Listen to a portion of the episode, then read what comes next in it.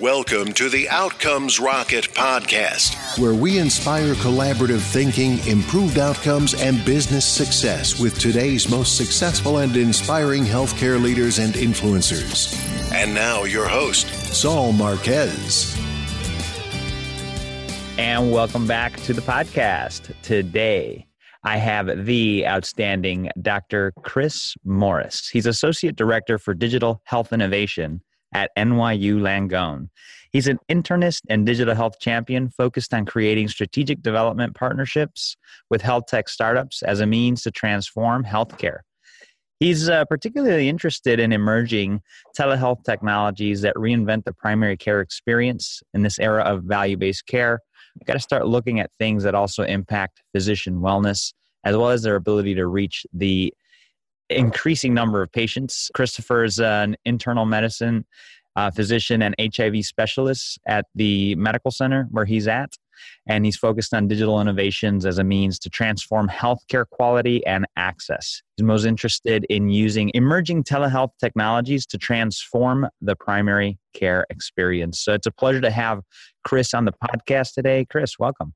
Thanks. Thanks for having me. Hey, it's a pleasure. Anything that I missed in your intro that you want to mm. chime in on? No, just in terms of all spot on. I think uh, I have, in terms of my clinical practice, I have two. I have an outpatient uh, component to it where I re- I have my own practice where I uh, really try to be innovative and and push what can be done in the outpatient setting. And I'm focused on HIV care and uh, pre-exposure prophylaxis for primarily for HIV at risk males in New York City. Uh, and then additionally, I work as a hospitalist at NYU. So I'm really kind of in the thick of it, both in the outpatient world and then within our uh, hospital, uh, Tisch Hospital um, at NYU Langone. Very cool. So you're really kind of getting a good look from both ends. What got you into Yeah, 360 perspective. yeah, man, that's pretty cool actually. So as we think about, you know, value-based care, we were we were chatting a little bit before we we got started here. It's important to to consider some of these things from the perspective of an internist but also somebody taking care of patients in outpatient settings. So I'm excited to dive into that with you. But what what got you into healthcare to begin with? Mainly being a uh, teenager uh, without really much clarity as to what I wanted to do. And uh, grandfather got uh, very ill, went in for open heart surgery, and spent a lot of time in the hospital. When I was 16, I thought, wow, this looks pretty cool. The doctors are so impressive. I idolized them, and I'd always figured I'd, I grew up in the New York area always figured I'd go work on Wall Street like a lot of my friends. And I was like, wow, I, but I never really wanted to sit in a cubicle or, or I always wanted something with a little bit more meaning. And it kind of just, the spark lit right when I was uh, 16 and haven't looked back since. That's awesome, man. That's awesome. And now you you're taking it to the next level with uh, how to change healthcare for the better. And so, curious, what's on your mind as a hot topic that needs to be on every medical leader's agenda? Yeah. The reason I even kind of broke from my clinical career was just being completely frustrated with all the inefficiencies, especially mm-hmm. within the outpatient care world. At least at NYU and other hospitals I've been at, they've really worked on streamlining efficiencies and whether it's in terms of their uh, supply chains or just the patient flow and, and different analytics to look at. Whereas the outpatient world is still very, uh, at least in a lot of health systems that are undergoing uh, rapid expansion, very disorganized, inefficient. You have providers that are, you know, still practicing on one model, reimbursement wise, or just even culturally, traditionally wise in the way they want to do things. And you have another provider doing something radically different. And then the patient experience and outcomes as a result can be dramatically different. And I was in residency seeing outpatients and just was felt I was seeing so many patients that I did not need to be seen in the office. And I was just trying to think of so many different telehealth technologies that were emerging at the time. Now they're pretty ubiquitous in different ways that we could work with payers and the providers and new digital health technologies to really get rid of the show of having to go to a physician's office for every kind of simple follow up when the only reason that we're trying to have patients come is to bill under the current healthcare insurance system. Mm-hmm. You know, there has to be ways that you can just be able to check in with a, uh, your physician on an app or even a AI enhanced chatbot type doc or you know nursing assistant or something like that and get reimbursement or get something for having that interaction but in the end i forget what the exact stats are but you know the average process of a middle class person going to an outpatient care appointment between taking off work, finding parking, and is I want to say it's roughly around $125. This is maybe like 1994, $125 in addition to the copay that they're already paying at the outpatient clinic. Uh, mm-hmm. Uh, in addition to losing on on average two hours uh, a day. So that's a huge time loss. That's value away from society in general, and it's also money that is doesn't need to be lost in the healthcare system. So using, I think, kind of stepping back into your original question, what technologies need to be incorporated in order to improve value, or you know, what's the next big thing? I really think it is breaking down the outpatient model and using technology to kind of, I want to say blow up, but really just rethink what an outpatient clinic even looks like for the next decade or next two decades. Yeah, I think that's a really interesting perspective, Chris. And as you know, I sit here listening to your awesome um, perspective on on you know the outpatient setting. I can't help but think of banking and how mm-hmm. today I never go to the bank ever. No, you know, I never go to the bank, yeah. unless, you know, unless it's something crazy like buying a house. I'm buying a house right now, you know. Then you have to show Congrats. up. Thank you. Thank mm-hmm. you. And it's just it's something that could happen in healthcare too. The challenge is the is the reimbursement structures like you mentioned, right? And having those traditional structures catch up with what people expect today. Mm-hmm. So, I don't know. I mean, with the size of of healthcare deductibles today, Eh, you could say maybe there's a, a smaller market, not the entire you know healthcare population, but a smaller market that would want to take advantage of these and use you know flexible spending accounts and their deductible payments to get more convenient care. What are your thoughts on that?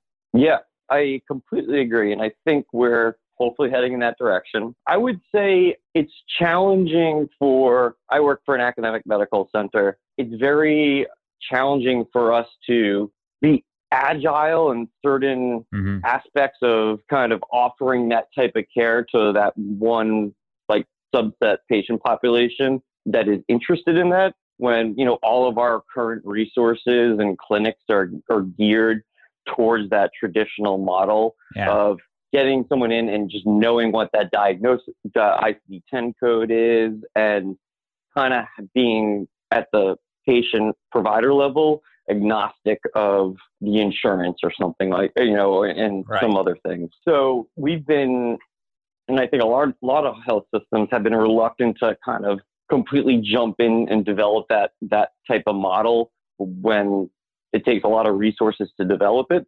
And the long term play especially in this political environment you don't know necessarily what hhs's kind of thought process is going down the road. You know, I think that the same could even be said with the Affordable Care Act and the way new ACOs or the fourth generation ACOs have had much more leeway in what they do with the money and their reimbursements, and especially in the use of telehealth and new technologies.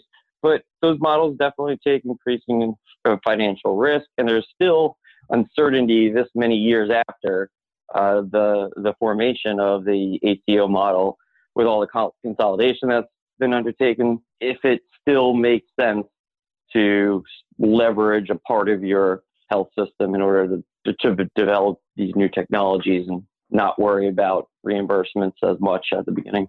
No, I hear you, man. That makes a lot of sense. And so let's let's get a little granular here. Let's dive into some of the stuff that you've done. I know you you've got a, a portion of your responsibilities as health tech and how you can use that. Can you give the listeners an example of how you've made an implementation or started a project that has uh, created results or improved outcomes? Sure. I think the best example based on what we've just discussed is my work has been in parallel with NYU, but technically it's a private company I own that really sought to improve the experience of uh, pre-exposure prophylaxis for HIV at-risk males in New York City. And so I was trained in Boston. I was mm-hmm. starting to see a ton of patients coming in for Truvada prescriptions, which mm-hmm. for the listeners that, that don't know you, basically Truvada is a uh, part of an HIV regimen. And if you take it once a day, it, it significantly, significantly reduces your chance of HIV uh, transmission if during sexual intercourse. So I was having young, very, very healthy people come into the clinic, booking half hour after half hour. And I said, this, this is ridiculous. I can't have all these young professionals uh, coming in and kind of they were taking off work every three months and sitting in the waiting room for hours and i felt yeah. so bad because i know i can do that and making them kind of have small talk in an exam room while basically i was just trying to get them in to build them i was yes i was trying to engage on their risk factors and you know, making sure everything was largely all right but i could have done that with many different modes of technology as well if the reimbursement was there.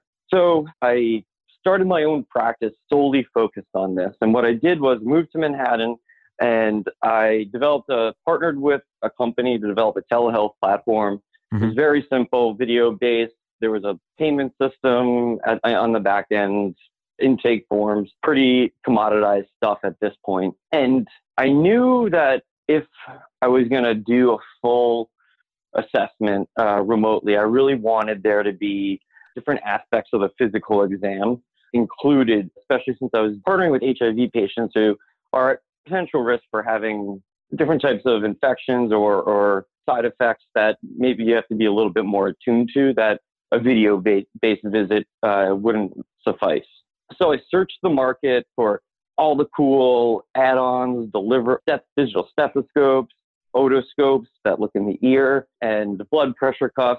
Really worked on the, the user interface and experience in terms of how all these gadgets can connect via Bluetooth to a platform. This was kind of pre TytoCare coming onto market or several of these other companies that have now nice, shiny uh, digital extensions to the digital um, examination tools.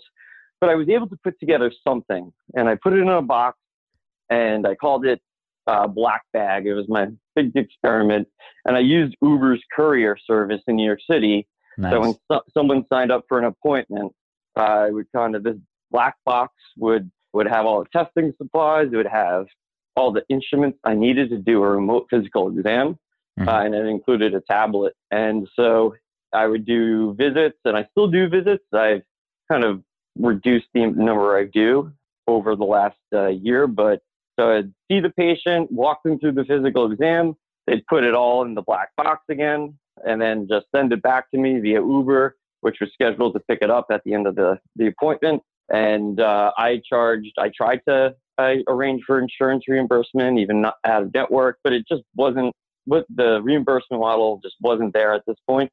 So yeah. I just charged a flat 50, 50 buck fee basically made 10 bucks a visit, but really just enjoyed the experience of trying to be innovative and pushing the boundary as to what outpatient medicine can be. And I, I definitely proved that you can safely do this and you can do it rather efficiently with some ROI when you reduce the overhead associated with the traditional uh, primary care model. Interesting. Very cool, man. I mean, kudos to you for going outside of the box and, and trying. A lot of people don't try mm-hmm. and you just got to try stuff, right? I mean, it's the key yep. to figuring it out. Yeah. And I think um, one of the biggest challenges is being a physician entrepreneur. Oftentimes you've trained for decades and Many of us have student loans. I do myself. And mm-hmm. in order to be an entrepreneur, you really need to take the leap and make this your your company, your passion, your full time effort.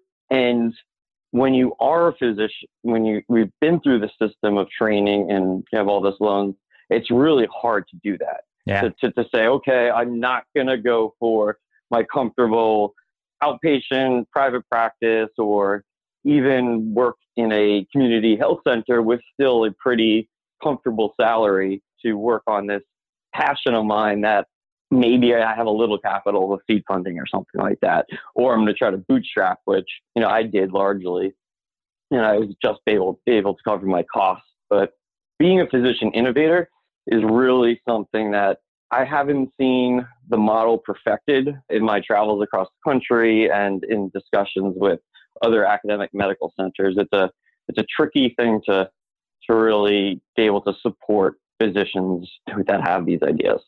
Yeah, no, it's a it's a great call out, and so this is a good uh, segue to the question: What's one of the bigger setbacks that you've had, and what did you learn from it? There's so many. Uh, I think as you're, and maybe I think innovation, yeah, yeah, or I think working with one of my in my roles, and I experienced it firsthand, is mm-hmm. uh, startups trying to work with academic medical centers, especially when they're early stage and trying to, and as we said before, like what, why, or what are the barriers to a lot of these medical centers even coming up with this really cool clinic and just allowing app development and and really uh, minimizing patient provider interaction. And you know, we all know that just academic medical centers can be very slow risk adverse with long sales cycles. So, as someone that was trying to build something as a physician entrepreneur who needed relatively quick access to capital or like an MVP or a, a pilot, yes. I was able to kind of pivot and just go do my own thing in this model where I could get directly reimbursed. But there's not a lot of disease processes that would allow me to do that. And mm-hmm. every time I try to engage with an insurer or with an academic medical center, it just is conversation after conversation that really goes nowhere. And eventually, really, no insurer wanted to partner with a smaller startup right out of the bat that was trying, or me, that was trying to do something innovative. I would go on phone trees at United Healthcare and I'd try to go to conferences and meet them in person but it was really challenging to go directly into a health system or an insurer. And I think we're seeing that a lot now that I'm kind of on the other side of that. Um, I play both sides. Startups and early digital health companies going straight to private, large private practices. You know, these groups owned by private equity firms that have hundreds of physicians mm-hmm. that aren't necessarily academic based or that or in the most uh, shiny markets, Midwest kind of large conglomerate medical groups where change can actually occur a lot quicker and more efficiently in mm-hmm. settings like that. And I think I would have, if I was bringing out another digital health product or relaunching, I would certainly consider trying to find that private setting and uh, really make an impact and an impression there first, and then leverage that into uh, further contracts or discussions with insurers and uh, academic centers. That's a great insight, uh, and listeners, definitely valuable for for us to consider new ideas and how how different hospital systems and and the groups that own them now respond to risk and their appetite for new ideas this private equity model. You know, you guys know that the practices are getting gobbled up by private equity nowadays. Is a good one to approach and to think about. So, big thanks for for mentioning that, Chris. Yeah, I actually it's getting. You know, um, I think when you go here, you know, Rock Health come out with their yeah. most recent numbers, and Startup Health that uh, the digital health investment is over last year's already, and it's a entrepreneur's market I'm starting to see that on my end as an AMC based innovator that's looking to partner with entrepreneurs. They're becoming really selective regarding who they want to work with because they know if you're going to go with a large AMC, they're going to uh, they're going to require a lot of time and investment on their end. And does it make sense to go with an AMC? And you know, I think we still, as an academic medical center, have a lot to offer. There's a lot that we need to improve on, but a lot of these companies that are well funded are saying we're just going to go direct to these provider groups. We're going to try to go direct to consumer and and kind of bypass the AMC at this point. Yeah, it's very interesting. So, when you were thinking about one of your proudest medical leadership moments, what comes to mind? It's not entirely related to digital health. That's okay. I, as an aside, one time I was on a flight from Tokyo to Boston, Okay. and there was an in-flight emergency. what were you doing we were pretty Tokyo? much over the just for. I was actually uh, up skiing in in Hokkaido. Oh, nice. Um, hey, that's yeah, where my wife is from. and oh yeah, it's beautiful up there. It's- Gorgeous, It's, yeah. really gorgeous. So yeah, I around three four hours into the flight, there was a medical emergency. We were over the North Pole because you kind of fly over the arc of the you know the Alaska and, and down Yeah. to Boston. And uh, I basically ran an ICU in the back of the plane for a good four to five hours Really? um, until we could land in Winnipeg, Canada. And we got the person off the plane alive. Unfortunately, they passed uh, subsequently. But we really, I, I was kind of the leader of this this group, and we had people from all over the cabin of different backgrounds, people who trained and had some medical training from Asia to the States, to researchers coming to Boston.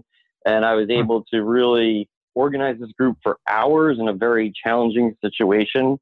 And the minute that you say, well, what was the most uh, or significant thing from medical leadership that you, you can ever remember, I'll never forget kind of running this situation as the, uh, the, the lead on this flight. that's amazing, man. Um, Good for you. That's yeah. exciting. I mean, sadly, the patient died, but exciting. But Yeah. you that you were there. They could have died on the plane, and you kind of bought them some Yeah, extra time to yeah. hopefully make it. Right.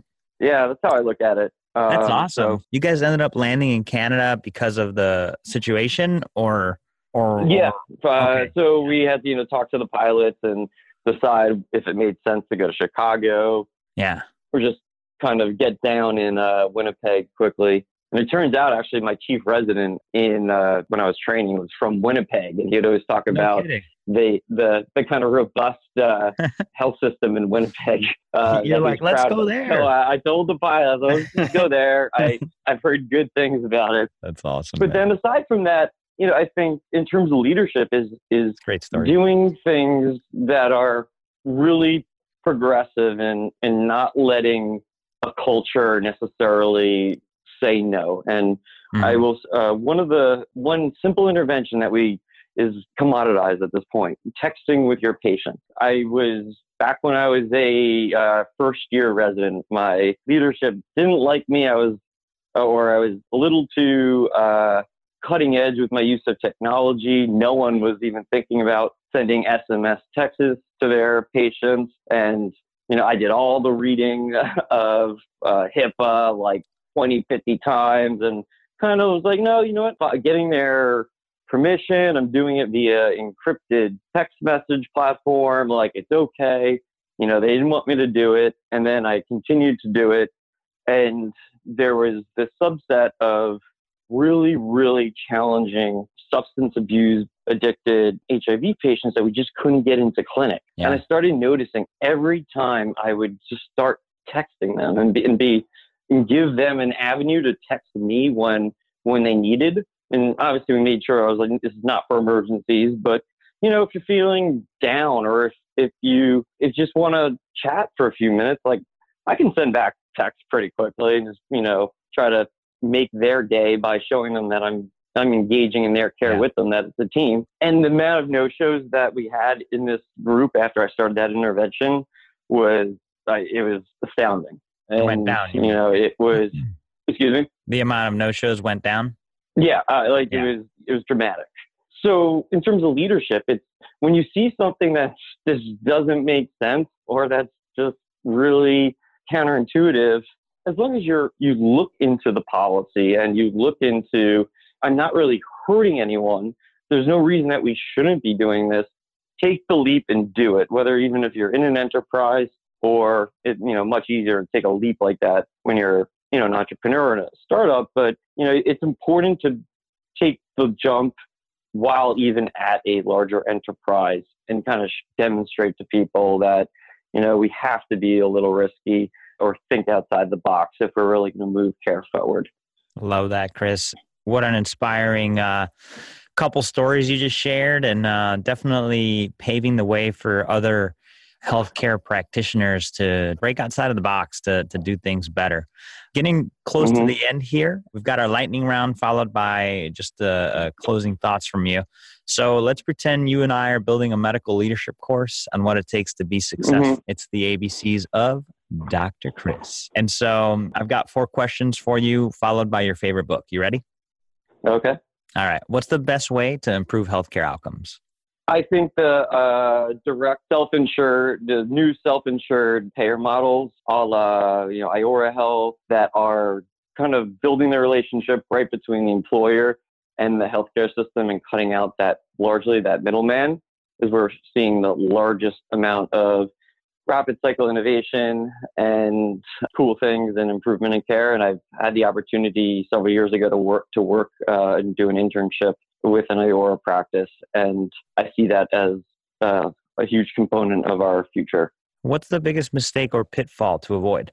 It's like Donald Trump saying, "I didn't realize how uh, complicated healthcare was." yeah. Kind of that to think that you're going to get anything done with, especially in a larger health system, with any type of speed or without encountering bureaucracy somewhere or someone that's probably going to try to maybe not support your efforts as much, they're going to universally, that's going to happen. So don't pretend that there's this kind of perfect marriage uh, between enterprise, startup, or even if it's just a regular kind of established uh, like Medtronic or dealing with a, a health system. It's always it's going to take a lot longer. And it's true that that sales cycle is going to be longer.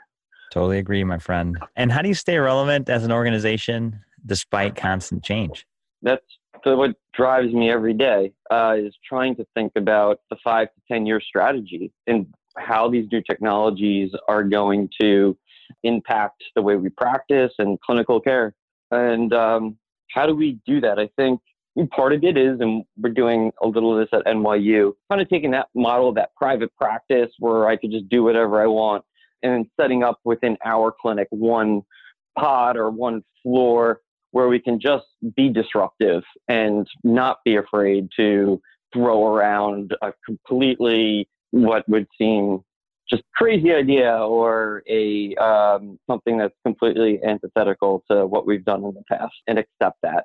And I think you can gain a lot of that culture, take some of the good aspects from places like Amazon that really have that culture of like, oh, we made something really cool, no one liked it. Okay, let's move on and not worry about it. And everyone put in a really good effort. That doesn't really exist as much in healthcare culture.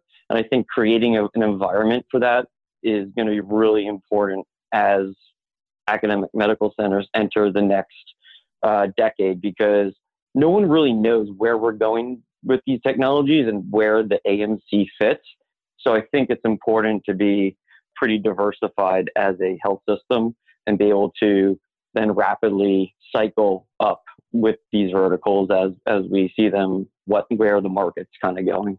What's one area of focus that drives everything in your practice? Making sure the patient has the best experience, I would say is still number one for me. Obviously, having end clinical outcome, but humanizing the patient is still the most important thing that I need to do on a daily basis. When you get bogged down by insurers and, and, and bureaucracy, and additionally, you know, on different tech blogs of, you know, reading about, oh, they're doing this, this, that, and that, but oftentimes it's not touching or hasn't made it down to your average patient. And they, they many patients feel isolated and, and frustrated in our current system because a lot of these cool things that we're talking about haven't happened yet, and they're far way off from happening for a, for a large uh, patient population. And just to remember that they're human. They're probably struggling at the worst time or a very challenging time at their life. And just simple things like having a bit longer of a conversation, making sure that they get that ginger ale that they've been asking for for three hours that everyone always says, "Oh, I'll come back and bring it," but actually bringing it, you know, yeah. that's that's the most important thing to just know that we're all humans in this together with the same common goal. What book would you recommend to the listeners, Chris? I unfortunately don't do a lot of reading outside of healthcare. I'm looking at my bookshelf right now. Um, or podcast.